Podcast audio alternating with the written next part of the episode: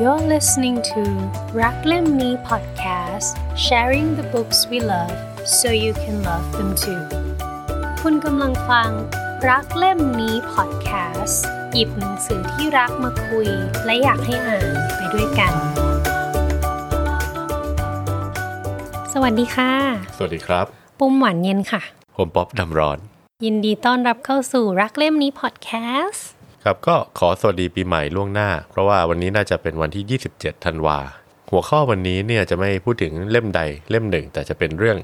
New Year Reading Resolution ทำอย่างไรอ่านให้มากขึ้นและสนุกขึ้น ซึ่งการอ่านให้มากขึ้นเนี่ยไม่ใช่อยู่ดีเราจะบอกว่าเอ้ยทำไมถึงจะต้องอ่านให้มากขึ้นก็ต้องตั้งต้นก่อนว่าเราอ่านแล้วดียังไง อันนี้คุณปุ้มก็ไปค้นมาส่วนหนึ่งและส่วนหนึ่งก็จากประสบการณ์ ก็คือไปรวบรวมจากหลาย ๆ เว็บนะคะ ว่าจริง ๆ แล้วเหตุผลที่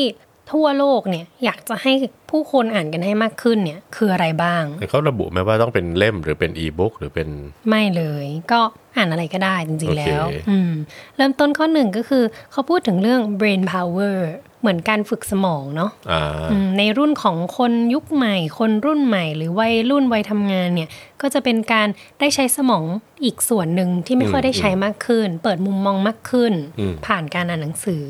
ถ้าเป็นรุ่นอายุมากหน่อย ก็คืออาจจะป้องกันเรื่องของอัลไซเมอร์ได้ ที่เคยมีประสบการณ์ก็คือทางคุณพ่อเขา มันมีหาหมอสมองตรวจว่าเออสมองฉันยังดีอยู่ไหมหมอแนะนำบอกอ่านหนังสือวันละสามเล่ม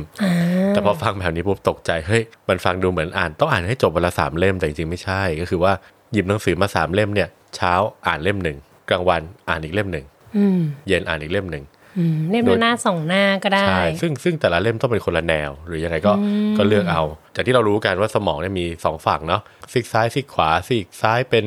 หลักเหตุผลตรรกะนะครับ ส่วนซีกซีกขวาก็เป็นพวกจินตนาการ ซึ่งพวกเนี้ยเวลาเหมือนเราคิดอะไรเนี่ยมันจะใช้สมองคนละฝั่ง อืม หนังสือคนละเล่มมันก็ไปกระตุ้นความคิดแต่ละส่วนเช่น บางเรื่องเศร้าโศโศกซึ้งอะไรก็อาจจะไปกระตุ้นฝั่งหนึ่งส่วนหนึ่งอาจจะเป็นนิยายวิทยาศาสตร์ที่มีตรรกะที่มันชัดเจน แข็งแกร่งก็อาจจะไปกระตุ้นสมองอีกฝั่งหนึ่งก็เหมือนเนื้อที่สมองเราได้แบบกระตุ้นในแต่ละส่วนอันนี้คือหมอเขาบอกมา ซึ่งผมก็จะมีบางเล่มที่เอาไว้อ่านตอนเช้า บางเล่มเอาไว้อ่านตอนกลางคืน นะคะ ก็จะช่วยบำรุงสมองเรานั่นเอง ใช่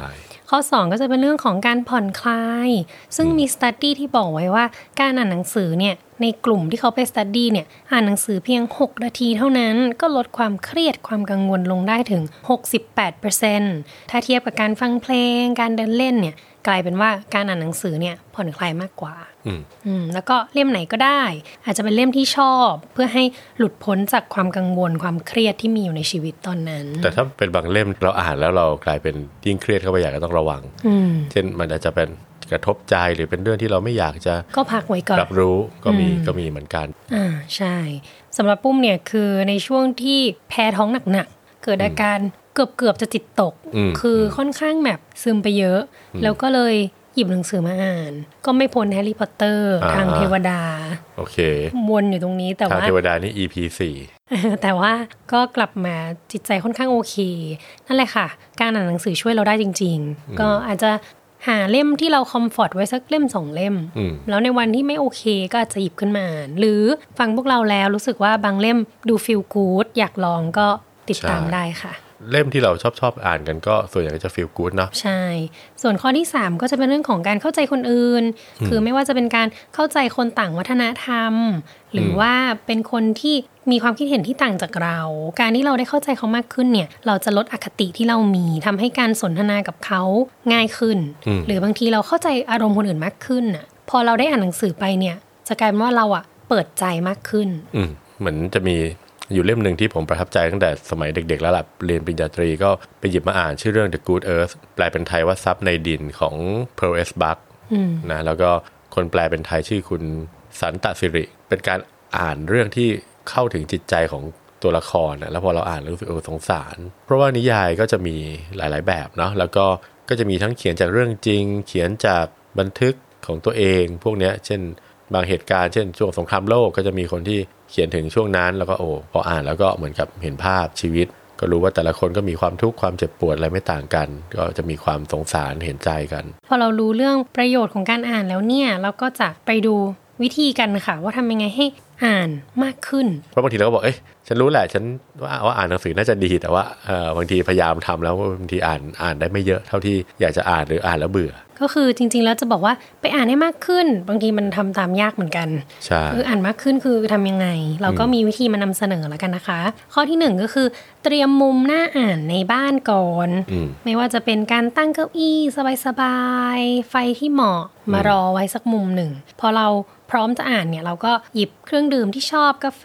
หรือชาหรืออะไรนั่ง อืม ปุ๊บเปิดปั๊บเปิดไฟก็ อืม อ่านได้แล้ว ใช่ใช่ อืมไม่ใช่ว่าถึงเวลาจะต้องเอายกไฟมาตั้งเอายกเก้าอี้มาตั้งไว้อ้าวแบบมันยากค่ะ เราต้องทำให้มันง่าย อืม หรือถ้าอย่างร้านกาแฟที่ชอบหรืออะไรที่เราคิดว่าเราไปนั่งแล้วก็ได้อ่านหนังสือได้พักผ่อน ข้อที่ 2 ก็คือเป็นการตั้งเป้าหมายการอ่าน อย่างที่เราพูดก็คือตั้ง New Year Resolution ในการอ่าน ซึ่งอันเนี้ยต้องตั้งให้เหมาะกับแต่ละคนด้วย อาจจะเป็นเดือนละสองสาเล่ม หรืออาทิตย์ละเล่ม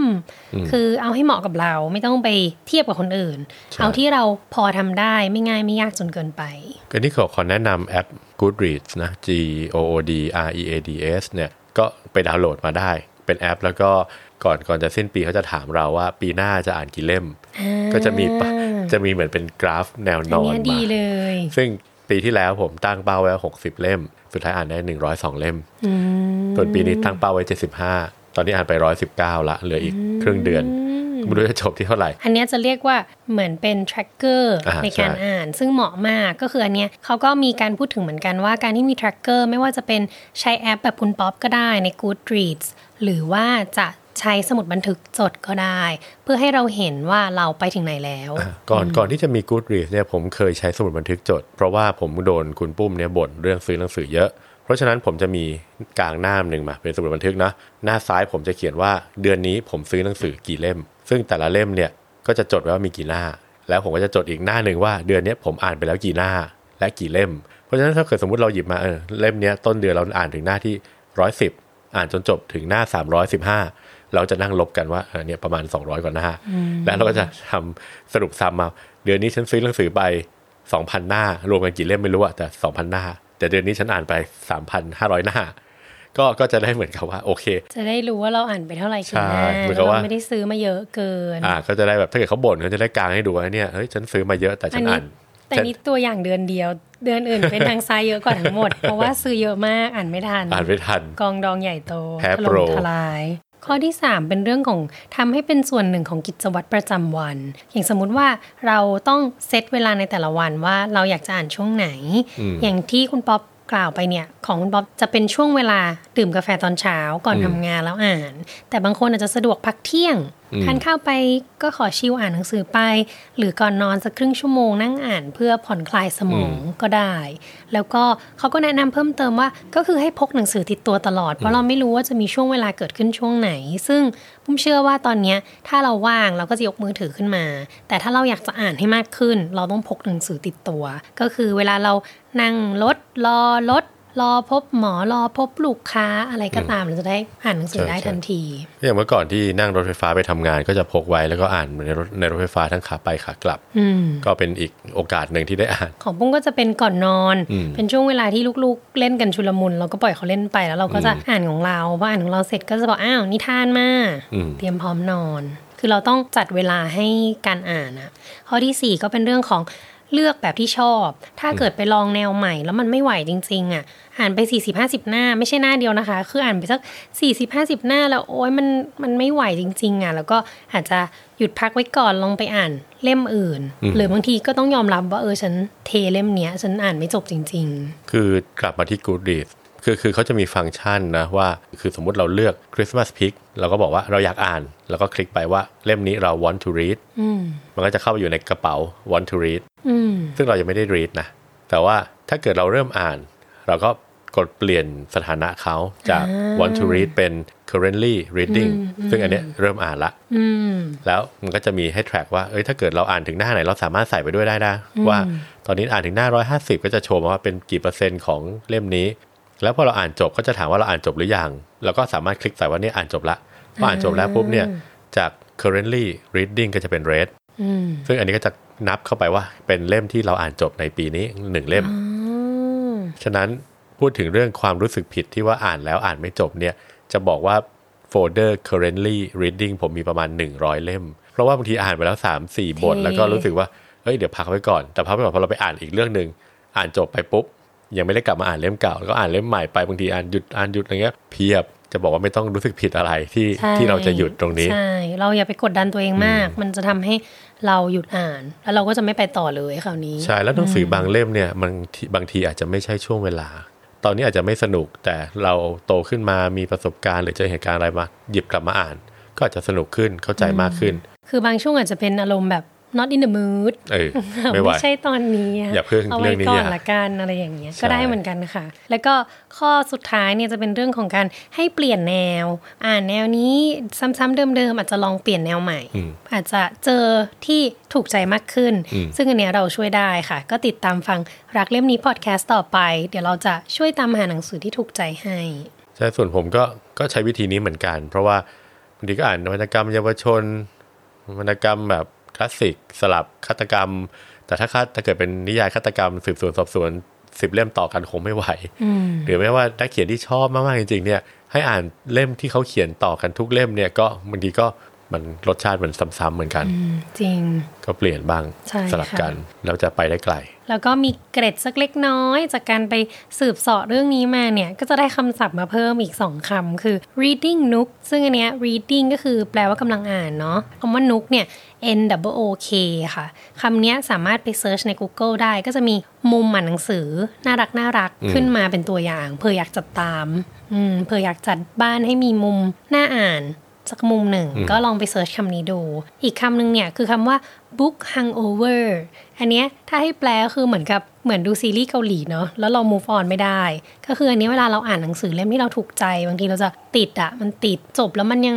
มันยังไม่อยากไปต่อมันรู้สึกอินกับเรื่องนี้ แล้วมันก็เสียดายที่เพิ่งจบไป ก็มีข้อแนะนำว่าให้เปลี่ยนแนว อืม เหมือนกับถ้าเพิ่งอ่านเรื่องแบบโรแมนติกคอมเมดี้หรือแบบนวนิยายที่โรแมนติกอย่างเงี้ย เราก็เปลี่ยนแนวไปอ่านแนวตลกไปเลย หรือสืบสวนไปเลยอย่างเงี้ยเราจะได้ move on ได้ ก็ส่วนตัวผมก็เพิ่งมีประสบการณ์เมื่อปีนี้แหละที่ว่ามันมีหนังสือแปลจากภาษาจีนเล่มหนึ่งชื่อ เรื่องสัญญาณเตือนตายและเซตเขาห้าเล่ม อืม ซึ่งสนุกมาก ๆ สุด ๆ และตอนจบก็แบบประทับใจมาก ๆ เหมือนกันพออ่านจบแล้วรู้สึกโอ้เราคงยังไม่อยากอ่านแนวนี้ไปอีกสักพักหนึ่งเพราะรู้สึกว่ากลัวจะสู้ไม่ไหว อ่า คือถ้าเกิดเล่มใหม่มาแล้วแบบแนวนี้แล้วสนุกไม่เท่าเราก็คงรู้สึกไม่ยังไม่ค่อยอยากอ่าน ใช่ใช่ เนี่ยเออพักไว้ก่อนก็เลยจะเปลี่ยนเปลี่ยนเป็นวรรณกรรมเยาวชน ใช่ก็บอกให้พัก อะไรไปเลย ปนแนว หนังสือเด็กไปเลยเป็นวรรณกรรมแฟนตาซีไปเลย อืม ก็ใช้วิธีนี้เอา พาร์ทสุดท้ายของเอพิโซดนี้จะเป็นเรื่องของ resolution อืม ที่เรามีให้รักเล่มนี้ ว่าปีหน้าเราจะไปยังไงต่อ คือถ้ารีวิวของปีนี้ที่เราทำอ่ะส่วนใหญ่จะเป็นหนังสือ feel good เนาะ อืม อืม มีฟิลกู๊ดด้วยหนังสือที่ชอบด้วย สืบสวนสอบสวนบ้างนิดนึงอากาธาเนาะแล้วก็เป็น Pride and Prejudice อืม ก็ออกแนวแบบโรแมนติก อืม เพราะฉะนั้นปีหน้าเนี่ยเราอยากจะเพิ่มแนวอื่นๆเข้ามาด้วย อืมคือจริงๆ พอดแคสต์ก็เหมือนเราเนี่ยแหละ ตัวเราเนี่ยแหละก็คืออเราอ่านแนวไหนแล้วเราเล่าแล้วแนวไหน ปีหน้าเราก็คิดว่าเอ้ยเราจะลองเปลี่ยนแนวหรืออ่านแนวอื่นๆบ้าง หรือว่าเอาแนวที่อ่านมาแล้วแต่ยังไม่เคยเล่ามาเล่าให้ฟัง อ่าใช่ คือฟิลกู o ดยังอยู่ เราอยากจะเพิ่มในส่วนของ non fiction เข้ามาเพิ่มเติม ใช่ อย่างนอนนอนฟิกชันที่ที่ทางตัวผมคิดว่าจะอ่านเนี่ยเพราะวันหนึ่งเจ้าลูกก็เดินมาบอกว่าช่วยสอนประวัติศาสตร์ไทยให้หน่อยเราก็โอ้โหคืออะไรประวัติศาสตร์ไทย จะหยิบตรงไหนมาดีบางช่วงก็ เราก็อาจจะยังไม่รู้ดีนัก บางช่วงก็คิดว่าเอ้ยมันควรจะเอาจากเล่มไหนมาเล่าให้เขาฟังดี อืม ใช่ ก็คิดว่าจะกลับไปนั่งอ่านหนังสือเกี่ยวกับประวัติศาสตร์ ไม่ว่าจะเป็นยุคในยุคไหนแล้วพออ่านไปก็รู้สึกว่าเอ้ยบางยุคของไทยก็จริง ๆ มันไม่ได้เป็นไทยอย่างเดียว มันมีความเกี่ยวเนื่องกับประวัติศาสตร์โลก ไม่ว่าจะเป็นใครเป็นผู้มีอำนาจในเป็นมหาอำนาจในการค้าขายทางทะเลในช่วงนั้นกระทบกับไทยแบบไหน ถ้าขั้วอำนาจเปลี่ยนก็มีการเปลี่ยนกับไทยเหมือนกัน อืม เพราะฉะนั้นก็พยายามจะหาเล่มนั้นเล่มนี้มาอ่านเพื่อจะเล่าให้ลูกฟังก็เลยคิดว่าเอ้ยเดี๋ยวเราก็จะเอาแนวแนวๆเนี้ยมาเล่าให้ เพราะอ่านแล้วก็อยากเล่า ในรายการใช่ อืมในส่วนของปุ้มเนี่ยก็จะเป็นเรื่องของคุกบุ๊กบ้าง เพราะจริงๆในอยู่บ้านก็นอกจากดูแลลูกแล้วเนี่ย ส่วนใหญ่ของชีวิตเลยก็เป็นการเข้าครัวทำอาหารให้ลูก เพราะฉะนั้นก็จะหยิบคุกบุ๊กขึ้นมาแล้วลองทำตามดู แล้วจะมารีวิวให้ฟังว่าเล่มไหนที่เวิร์กแล้วก็ทำตามได้ง่าย อืม แล้วก็อาจจะเป็นในเรื่องของ finance อืม คือเป็นเรื่องหนังสือเรื่องการลงทุน คือเราออกตัวก่อนว่าไม่ได้เป็นกูรูเรื่องการลงทุนนะคะ แต่ว่ามีหนังสือที่อ่านแล้วรู้สึกว่าทำให้คนธรรมดาอย่างเราเข้าใจได้ อืม เราก็รู้สึกว่าหนังสือบางเล่มที่เราอ่านเราประทับใจ อืม ในการอธิบายอิสรภาพทางการเงิน ต้องบอกว่าคุณปุ้มเนี่ยเป็น KFC นะ ไก่ ไม่ใช่ไก่ทอดแต่ เคน ว่า ตัก เป็น กี้แคฟชิคเก้น ย่อมาจากคุณกวีแฟนคลับ อ่า ที่ ชอบพี่กวีค่ะ อ่าเดี๋ยวลองดูเขาแนะนำยังไงแล้วเราทำตามบ้างไม่ทำตามบ้างยังไงบ้าง ใช่ ก็เดี๋ยวจะมารีวิวให้ฟังค่ะ อันนี้จะเป็นในส่วนของ wealth เนาะเป็นเรื่องการเงิน อืม ในส่วนของ health อยากจะหยิบหนังสือที่เกี่ยวกับสุขภาพมาเล่าให้ฟังบ้าง ก็อย่างปีนี้ที่อ่านไปก็จะมีอ่านวิทยาศาสตร์ความอ้วน โดยแปลมาจากภาษาอังกฤษชื่อ The Obesity Code ทำให้น้ำหนักลงไปหน่อยหนึง คือเขาก็จะเป็นอีกมุมหนึ่งที่ที่เหมือนกับว่าการลดความอ้วนบางทีมันจะอยู่ในวังวนนะ เดี๋ยวลดเดี๋ยวผอมเดี๋ยวผอมเสร็จปุ๊บกลับขึ้นมาอ้วนเขาจะมีเหตุผลว่าทำไมอะไรพวกเนี้ยก็จะ ใช่ เดี๋ยวให้คุณปุ๊บอ่านแล้วจะเล่าให้ฟังกัน แล้วก็อาจจะมีเพิ่มเติมอีกนิดนึงเป็นหนังสือ book to movie คือเป็นหนังสือที่เขานำมาทำหนัง อืม อ่าในส่วนเนี้ยเราก็มีหลายเล่มที่เราอยากจะเอามาคุยให้ฟัง อืมแล้วก็อย่างเรื่อง Pride and Prejudice ก็ไปกระตุ้นความอยากอ่านคลาสสิกของผมเหมือนกันที่ อืม อย่างบางเล่มที่คุณปุ้มอ่านตั้งแต่สมัยเรียนมัธยม พวก To Kill a Mockingbird เนี่ยก็จะหยิบมาอ่านบ้าง แล้วก็ถ้าไปดูในตู้ก็จะมีพวกอะไรรีเบคก้ากอนวิสเดวินก็จะได้อ่านแล้วมาเผื่อมาคุยกัน อันนี้เป็นข้อหนึ่งนะคือเพิ่มแนวอื่นๆมาด้วย อืม ข้อที่สองก็คือจับหนังสือธีมเดียวกันมา อืม เรียงกันเป็นรายเดือน เป็นธีมประจำเดือน อืม อันนี้เราติดตามกัน ได้ ข้อสุดท้ายก็จะเป็นให้โอกาสคนฟังเสนอหนังสือที่อยากให้เล่าให้ฟัง อาจจะเป็นเล่มที่เราเคยอ่านหรือไม่เคย เดี๋ยวเราหาวิธีมาเล่าให้ฟัง ก็ลองดู เพราะว่าจริง ๆ เราก็อยากรู้เหมือนกันว่าเอ้ยบางทีเราเล่าไปนี่คนฟังอยากฟังแนวไหนบ้าง ใช่ หรือมีเล่มไหนที่อยากให้แนะนำเป็นพิเศษหรือเปล่า อันนี้เสนอเข้ามาได้เลยนะคะ ก็มีหลายช่องทาง ก็สามารถใน Facebook เราก็ได้ Facebook รักเล่มนี้ หรือ IG เราก็มี Instagram อืม รักเล่มนี้ อืม เมสเซจหากันได้ทันทีเลย อาจจะมาถามว่าเออชอบชอบที่เล่าตอนนี้จังเลย อยากจะมีเล่มแบบนี้ ใช่ อีกได้ อยาก ไหม ฟัง อะไร ฟิลกูดอีกเยอะ อ่า ๆ อยากฟังอากาตาอีก อ่า อยากฟังเจนออสตินอีก หรือบางทีก็จะมาถามว่าแล้วตกลงบางเรื่องที่เป็นฆาตกรรมนี่เราไม่ได้สปอยอะไร ช่วย ช่วยเล่าต่อให้หน่อยว่า ว่าจบยังไงนะ ใช่ใช่ใช่ วันก่อนแม่มาถามว่า เรื่องที่เล่าอะเรื่องอากาตาที่เล่ามันจบยังไงนะ อ่า แม่เอาไปอ่านสิ เดี๋ยวเดี๋ยวเดี๋ยวค่อยอ่านเอามาเล่า มาเล่าตอนจบให้ฟังก่อน ว่าตกลงใครเป็นคนทำ ก็ และ ดีใจ ทำอะไร ไปอีกแบบค่ะ ก็เสนอกันเข้ามาได้เลยค่ะ สุดท้ายก็สวัสดีปีใหม่ สวัสดีปีใหม่ค่ะ ครับ ล่ แล้ว ว ง ก็ ห ขอบ น้า ขอบคุณที่ติดตามฟัง ดีใจมากค่ะ ที่ได้รับการตอบรับที่ดี แล้วก็ฝากติดตามกันต่อไปนะคะ ก็กด subscribe เราไว้ได้เลย ทาง YouTube เราก็มีด้วยนะคะรักเล่มนี้ ถ้าอยากเห็นภาพเนาะเราก็มีเป็นวิดีโอให้ดูด้วย เท่านี้ค่ะ สวัสดีปีใหม่นะคะ สวัสดีปีใหม่ครับ Thank you for listening to Braklem Me Podcast, sharing the books we love so you can love them too.